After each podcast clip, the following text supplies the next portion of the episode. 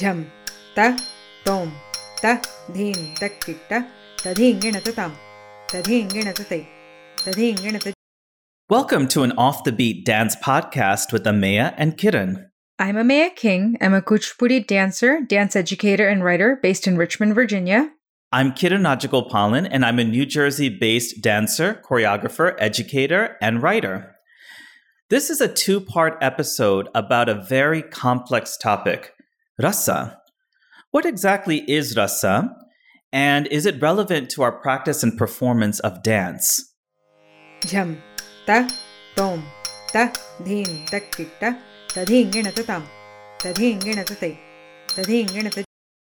When I went to college, as much as I liked the cafeteria food, every now and then I'd get a craving for comfort food, which is, for me, freshly made rice either scrambled eggs or fried potatoes. Scrambled eggs? What? Yes, egg bolt, it's a thing. And charu, which is what we Andhra people call rasam. Wait, so rasam and scrambled eggs? Mm-hmm. What? All right, next time you're coming over, I'm making this. That'll be the food. and then Really? we'll talk. Yes. Okay. I'm Um, pretty open minded, so I'll try it, but we'll see if I like it. well, it'll be good. And I say that because I have spent years and years perfecting my rasam. I would call my mom asking for the recipe. The reason for this is my mom, she doesn't believe in measuring, and she wouldn't let me in the kitchen when I was younger. So I didn't get to watch her make charu that much. All I knew was the smell of how it should be. So I would try and I would call her, and every time she'd give me a slightly different list of ingredients, never any measurements, never any timings. And it was you throw them all in a pot of water, you simmer it for a while, and then you do the tempering, and then it's done. That's it. It's really easy. But I figured if I called her enough number of times, I'd get the complete set of ingredients. And I would keep trying and keep trying and keep trying. Fast forward to about five years later, my parents were visiting me and my husband. We were living in Pittsburgh at that time. And that particular weekend, probably because they were visiting, there was a snowstorm. So I knew they were coming after a long drive with treacherous weather. So I made a proper home cooked meal with papu, simple vegetable curry, and charu. And my mom was a little bit suspicious and she was like, Oh, we stopped at at the place we already ate. And I said, That's okay. If you don't want to eat it, I guess I'll save. She's like, No, no, no, I'll have a little bit. And she tried it. And I could see her face sort of change at the taste of something that's not Subway. And she said, This is actually really good. Charu is hard to get right. Of course, my immediate response was indignation. Ma, you said it was easy all this time when I was struggling. The reason I tell this story is not just to brag about how well I cook, even though I am a pretty good cook, even with scrambled eggs and charu. She is, trust me. Appreciate that. But this kind of ties into a couple of different things. One is the experience of developing a recipe is not that different from the experience of developing an item. And I don't mean that as in choreography, I mean that as in being able to perform it and embody it. And also because Bharata in the Natya Shastra, in his chapter about rasa, explicitly compares it to the flavors in food. Which I think is great because it's a flavor, right? It's an amalgamation of so many different things that give rise to what we know as taste or rasa, right?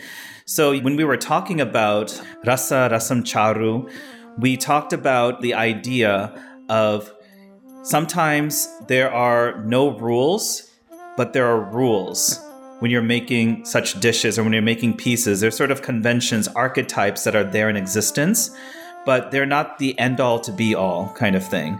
And so this talk about rasam reminds me of when I was a kid, and I also created my own special recipe in kindergarten. So I have an idea. Why don't I exchange my beautiful, brilliant kindergarten recipe of sotam for your amazing recipe for rasam so that I can actually learn how to make it properly. You know, I think it's a journey you also have to go on. So, speaking of journeys, I wanted to talk a little bit more about my childhood experience with rasa and turn the conversation away from food for just a second, but to actual dance. I remember when I was 11 years old, I had to play the role of Shankaracharya, who was a really prominent and really well known Hindu philosopher. And there was a circumstance that he finds himself in, which was quite baffling and complex to depict. And the scenario is that he sends a hunter off on a quest, which Shankaracharya thinks is a fool's journey. But through devotion and through perseverance, the hunter triumphed in capturing the elusive Narasimha. That's the form of Lord Vishnu as a half lion and half man. And he captures Narasimha and brings him back to his village. Shankaracharya also comes back to the village, and there's a gathering of villagers who are supposedly simple people in quotation marks, but they're able to perceive Narasimha in all of his glory as Lord Vishnu's avatar. But Shankaracharya, who had been the one who had sent the hunter on this journey, cannot see Narasimha. And so I had a hard time trying to understand how to depict Shankaracharya coming to this very, very complex realization about the idea of formally being educated and being enlightened versus somebody who was not formally educated but still experiences enlightenment. How does an 11 year old from the US understand these kinds of things? And my mother tried her very, very best to try and contextualize it for me in a way that I could understand. And so she had told me imagine yourself in this scenario you are at school and Michael Jordan makes a visit and comes and meets all of the students at your school. Everybody's invited except for you. Everybody can see and meet and touch and interact with Michael Jordan, but you. How would you feel? So, even with that kind of attempt at trying to simplify a really, really difficult emotional state to convey on stage, you rely a lot upon experience in terms of trying to develop the rasa that an audience member experiences of your performance. And a lot of it is culled from life experience, from your understanding of culture, cultural context, and all of that goes into establishing rasa. And of course, there's many other things that go into rasa as we'll discuss as we go further along into today's episode and our episode that is coming up. What I like about that story is a couple of things. One is obviously your personal experience on how to develop your presentation of Shankaracharya. The second thing is the dilemma he was facing is probably a perfect metaphor for what it is to try to understand rasa theory. On the one hand, you can read all of these books in Sanskrit, in English, and in all of these different languages, analyzing and explaining and postulating about rasa. But that doesn't mean that you can produce art that invokes rasa. On the other hand, you might not even know the first thing about rasa theory, and still, through your dance, move people. And that's the beautiful paradox about art. What exactly is rasa theory, Ameya? Rasa theory is a framework by which we can understand rasa. And this comes from the Natya Shastra, and it's really a formula. It's essentially rasa is the sum of when you take the sthayi bhava, which is the main emotion, then you have the the vibhavas, which are the catalyst, and then you have the anubhavas, which are the responding emotions, as well as the vyabhichari bhavas, which are like the passing moods that you go through. For example, I could be hangry. This is a common state for me. I could be hangry. And so my sthayi bhava is anger. And the vibhava would be the dog barking. And the anubhava is more heightened anger and frustration and that might pass through me with my hands shaking and my me feeling just complete rage. Or it could be that someone gave me food and I magically transformed to a nicer person. Let you know, and and either way, you've got the state that we're in, and then what happens, how we respond, and what happens as a result. It's kind of like that Snickers commercial, right? Where you have that split screen effect. But I like to think of rasa as also what is going on around you, too. See, I think we call that term mise en scène in Western mm-hmm. theater and Western aesthetics. But mise en scène is very much a big part of what I understand to be rasa theory in terms of the Indian texts that discuss it, where what is the things around you doing as well in addition to it? And with dance, what is the music doing? What are the lyrics doing? What is the stage setting like? What are you wearing? All of that is part of the establishment of Sthayi Bhava and bhava, of course, referring to what the performer is doing or the presenter is doing. And of course, rasa is arguably what is going on in the audience's experience of what they are witnessing or what they are watching or what they are listening to.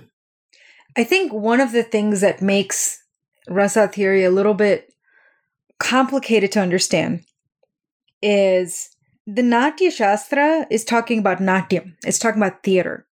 And what we do today in dance is very different than what was described as dance in the Natya Shastra. Dance was not a standalone art form, it was a part of theater, and it was nritta. It was abstract dance for the purposes of beauty, for the purposes of joy, as opposed to today we have dance as a distinct style where you have elements of nritta, which is pure dance, nritya, where you're interpreting lyrics as you dance, and natya, as you're acting. So, in one situation, you're talking about the ambiance, the setting, the costumes, you're in character. And in another situation, you're in the same attire, maybe even dancing to the same line being repeated again and again, and you're presenting multiple perspectives for multiple characters, possibly. That brings very different tools that we have to use to understand this basic formula sthayi bhava plus vibhavas plus anubhavas plus vyabhichari bhavas equals rasa. And what are some of the texts that we have in Sanskrit literature that talk about rasa theory in addition to the Natya Shastra?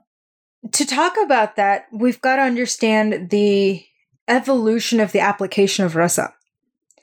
Because the Natya Shastra is really a, a treatise on dramaturgy, it's about theater.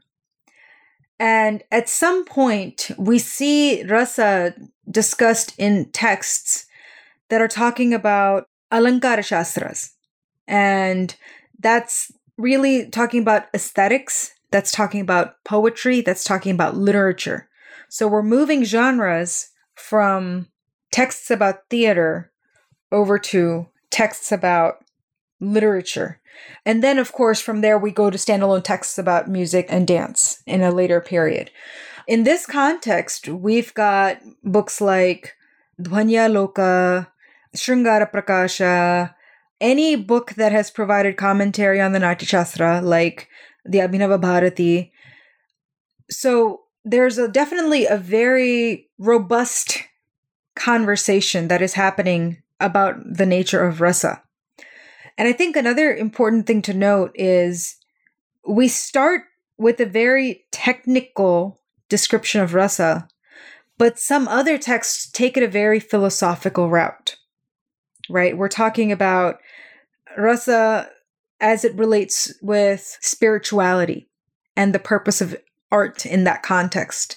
We're talking about rasa as it relates to what is the primary rasa, what is the king of all rasas.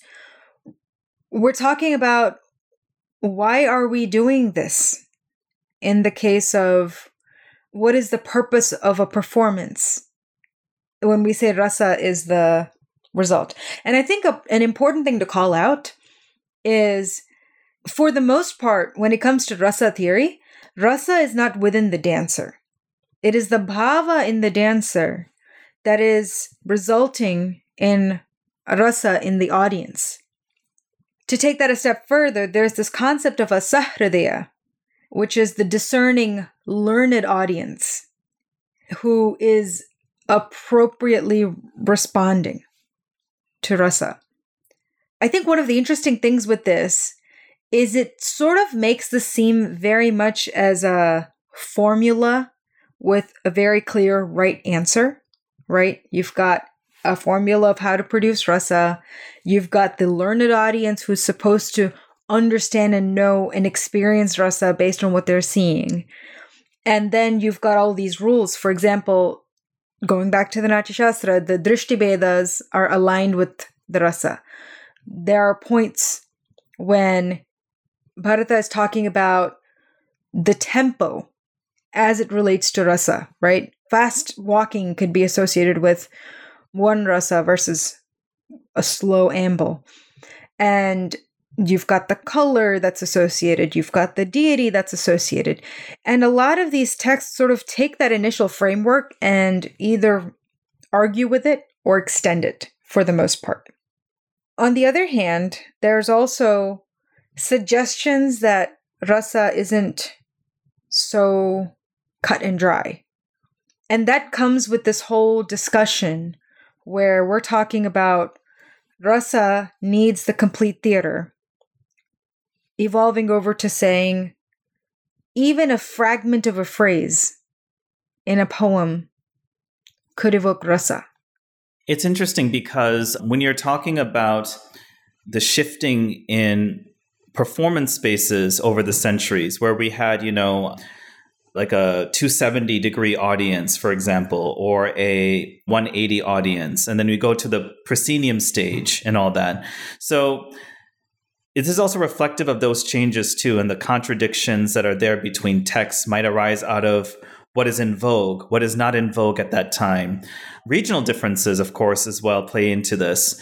So, in terms of what we think about rasa, most of us dancers have our entryway into rasa theory through the navarasas. And so we, of course, have, you know, Shringara, Bibhatsam, Hasyam, Viram, Raudram, Bhayanakam, Karuna, and Adbhutam. And of course, this is kind of the standard eight rasas that are there in the Natya Shastra, but then we have the inclusion of a ninth one, Shantam. So, my question to you, Ameya, is basically about the inclusion of Shantam as a rasa and how did that come about? And when did it come about? Do you know? So the inclusion of the Shantarasa is part of that debate that is happening about what is the purpose of a production and what are the possible outcomes of a production. And the whole idea is that a production could be a comedy, in which case it's hasya. It could be a tragedy, in which case you would have Karuna. It could be one of those heroic epics, then you have Vira. Or it could be a romance, and it's Shrungara. If you consider what was happening at the time, the Buddhist and the Jain empires were all across the Indian subcontinent. And part of that cultural zeitgeist, I guess, was this whole idea of peace as a goal, peace as an outcome. That became one of the debates. Is Shantam a legitimate outcome of a production? Is that possible? Yes or no? And at some point, the answer became yes. So we have the Natya Shastra, which had the eight rasas, and then we've got more modern texts which talk about the Navarasas, and we've got the Navarasa Shlokam, right?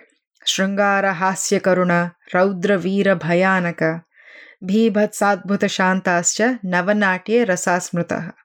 So this brings us to an interesting juncture because we've been talking a lot about the Sanskritic texts. You know, what were the other language traditions saying? So, for example, in the Tamil tradition, we have an analogous system to rasa theory, And this is a system that scholars have been recently doing a lot of unpackaging with. The most commonly cited counterpart to the Natya Shastra in terms of rasa theory, in terms of Tamil tradition, is actually the Tolkappiyam. It either predates the Natya Shastra or is contemporaneous with it.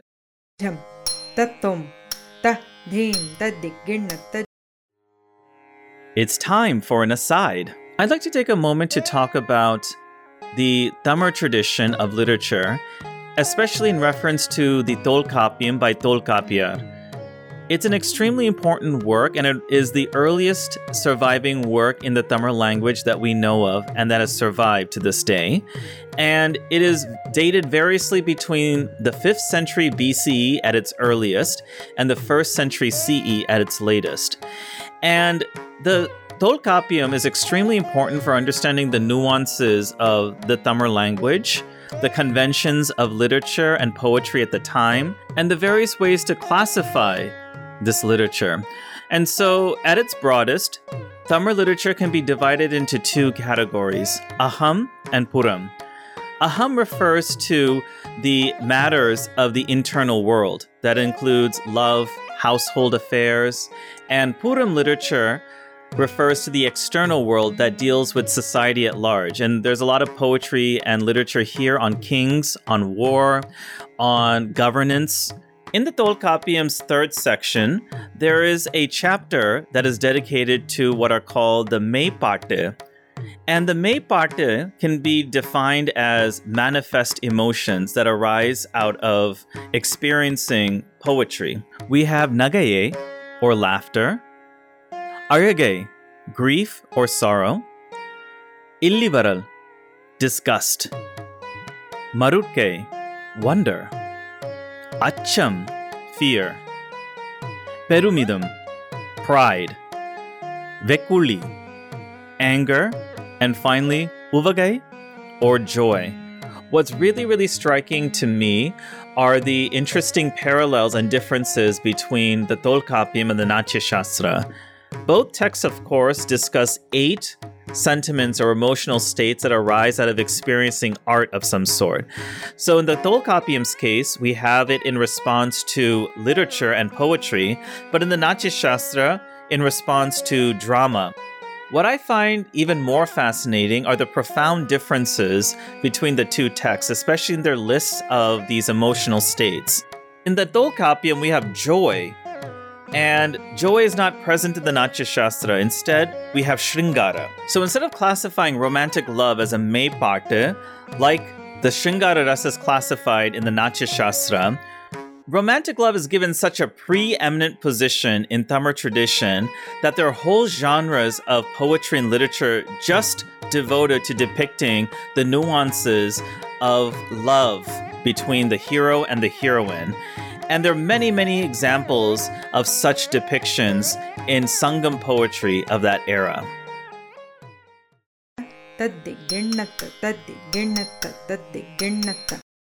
In Tolkappiyam, they talk about eight kinds of manifest emotions laughter, grief, disgust, wonder, fear, pride, anger, and joy which I find very interesting because in the Natya Shastra, we have karuna or compassion, but there's no grief. It makes me wonder about the texts that have also added different rasas that are not in the original eight to the Natya Shastra.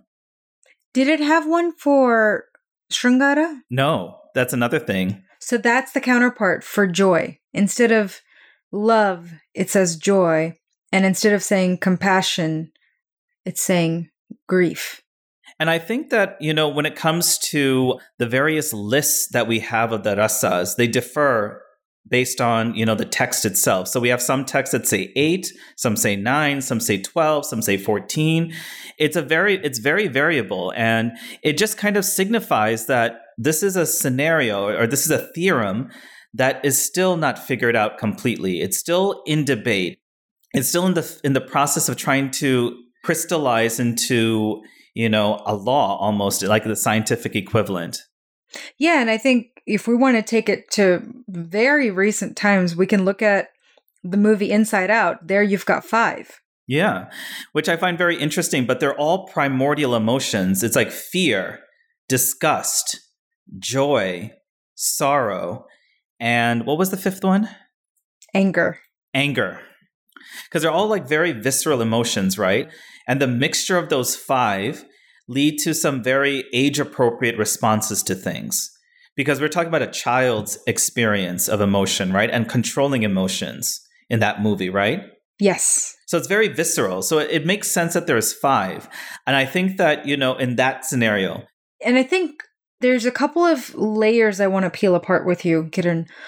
The first is when we talk about Inside Out, it was specifically that's not acting, that's not dance. That is a child interacting with the real world around her as she experiences major life changes and also, it is a situation where memory comes into play, her lived experience as it interacts with her emotional state. How do you see that interacting with when we're talking about performance? I think, in terms of performance, this is where a lot of people also argue about art as art and art as life. You have this scenario where you have art as life, and then you have art for art's sake, which is like an aestheticized object. And then it has all the conventions that make it as such. Then you have art as life or art reflective of life where it's like a community builds something together and it's called art or you know something like that where it's more interactive with life experience so where does Indian classical dance lie in the spectrum? Because it can't be an absolute art for art's sake and art for life's sake, because Indian classical dance is also in that spectrum where it f- incorporates a lot of life experience. And without life experience, there's no way to create convincing bhavam in many ways. Like you can teach how to create archetypes, but then to give it the breath and the life that it needs to manifest on stage as part of the person's self requires also that life experience. Some people will argue with me about this very topic, but personally, you know, that's where you get memory, you get cultural memory, collective memory, which is a huge part about the process of abhinaya because we draw upon this memory bank of similes, metaphors, ideas, things that are in literature, things that we've encountered in our real life when we start to embody characters in our dance pieces. And so we're kind of in this weird gray area of art as life because we draw upon life experience, but at the same time, we aestheticize it and we don't necessarily put our full authentic voice because we also deal with texts that are culturally contextual. So we bring to life a lot of archetypes that are there in Indian literature and in Indian art that have been there for centuries, that have transformed over centuries. But we also have to negotiate it with our experience of those archetypes and our own life experiences in terms of bringing the emotional and psychological center and core of a character to life. And I think one of the challenges that many of us who are creating navigate is what is acceptable to bring into our dance, right? What part of our life experience is acceptable fodder? What kind of gestures that we today understand in our day to day lives can we bring into our dance without it being too unorthodox? What part of our life experiences, what part of our the themes we're exploring in our regular life fit into dance? The other thing I wanted to ask you about, Kiran, is kind of going into this idea of the outcome. Obviously, with rasa, the outcome of the dance or the performance is the rasa, hopefully the desired one. You don't want them laughing for a tragedy, right? Um, but another very strong strain of conversation we have in Indian classical dance is this concept of the philosophical goal of our art. And that ties into these different schools of thought as far as philosophy. So, Do you want to talk a little bit about that? Sure. So I think we can largely focus the conversation in a couple of ways. So, as we all know, Hinduism is pluralistic in thought. And so at one point, there were as many as 64 recognized schools of thought in ancient India and in the subcontinent at large. You can roughly divide those in very different ways. It's controversial, but for the sake of simplicity, imagine that you have a cluster of schools that hold the Vedas as supreme. And then you have the schools that don't hold the Vedas as supreme, and they talk about similar phenomenon. And then you have, of course, the schools that are within that broad division. You have schools of thought that are atheistic and schools of thought that are theistic. And of course, as history goes on, in response to the development of Buddhism, Jainism, and other splintering religious traditions that were in response to Hinduism and, and questioned Hinduism, you have this need for Hinduism and for the rulers who are practicing Hinduism at the time to consolidate power. And this is largely seen in the medieval period of India, where there's a need to consolidate Hindu thought as a way to also assert Hindu dominance over Buddhism and Jainism, which were widely rampant prior to the Bhakti movement, especially in southern India. As a result, certain traditions started to become superseding over others. This is where the debate about rasa becomes very, very important because is Indian art religious and liturgical by nature? Or does it exist as a continuum? Because right now in the classical dance world, a lot of the idea is centered around the idea of sacredness and about liturgy and about transmission of mythology and cultural ethos. But as Indian art always existed in that realm? And this is where we can see, in terms of the differences of thought in rasa theory, aligning very closely with the conversations about philosophy and ultimately the purpose of man or human for that matter.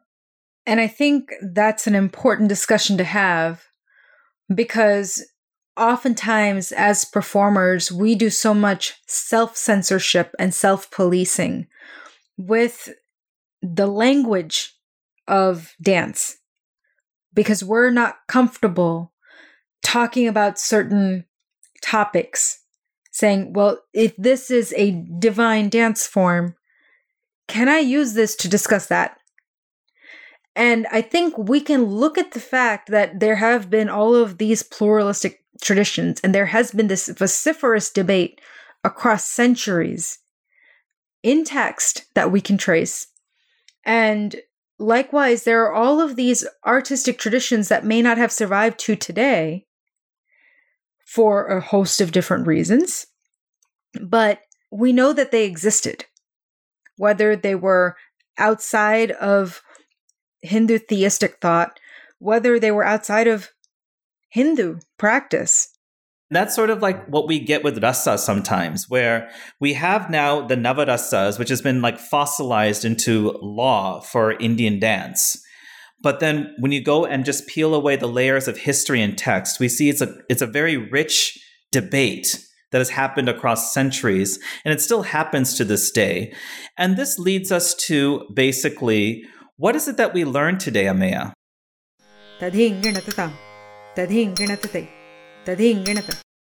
The pluralisticness with the rasa theory, I am a little bit more familiar with the narrative as far as the Sanskritic traditions with the development of rasa.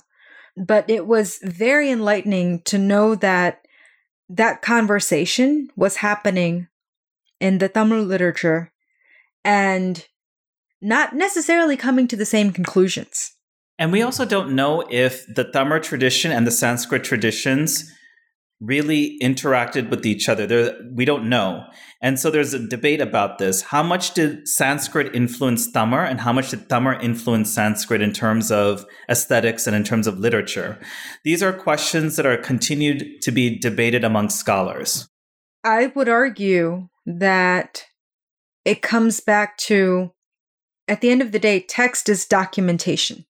It is not setting the law, it's documenting what is happening. What did you learn, Kiran?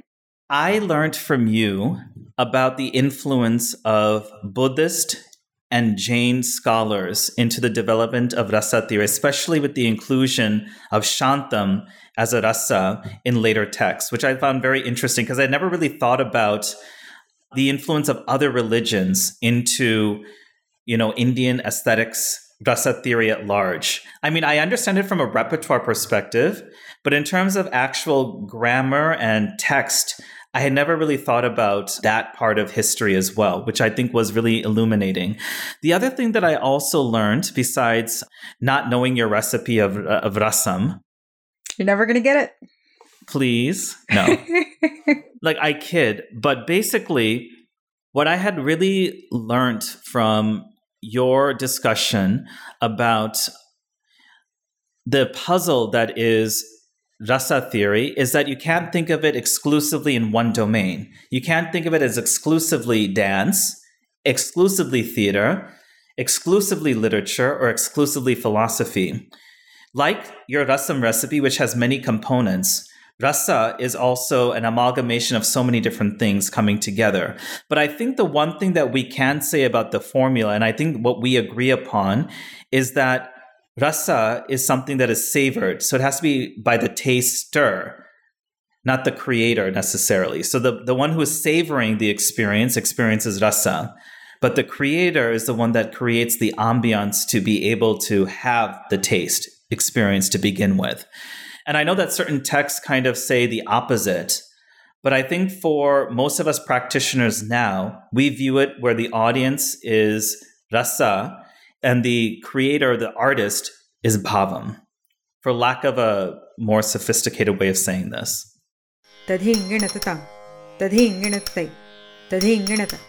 So, this brings us to our final call to action as we close part one of our discussion of rasa. So, our call to action for today is as we had mentioned, we haven't solved the riddle, the enigma of rasa. So, what changes would you make to the Navarasa list that we have that is currently in practice? If there are any changes, what would they be? Please share your thoughts on our social media. Our handle on Instagram, Facebook, and Twitter is Off the Beat Dance. And you can also visit our website at offthebeat.dance. Stay tuned for part two coming next week.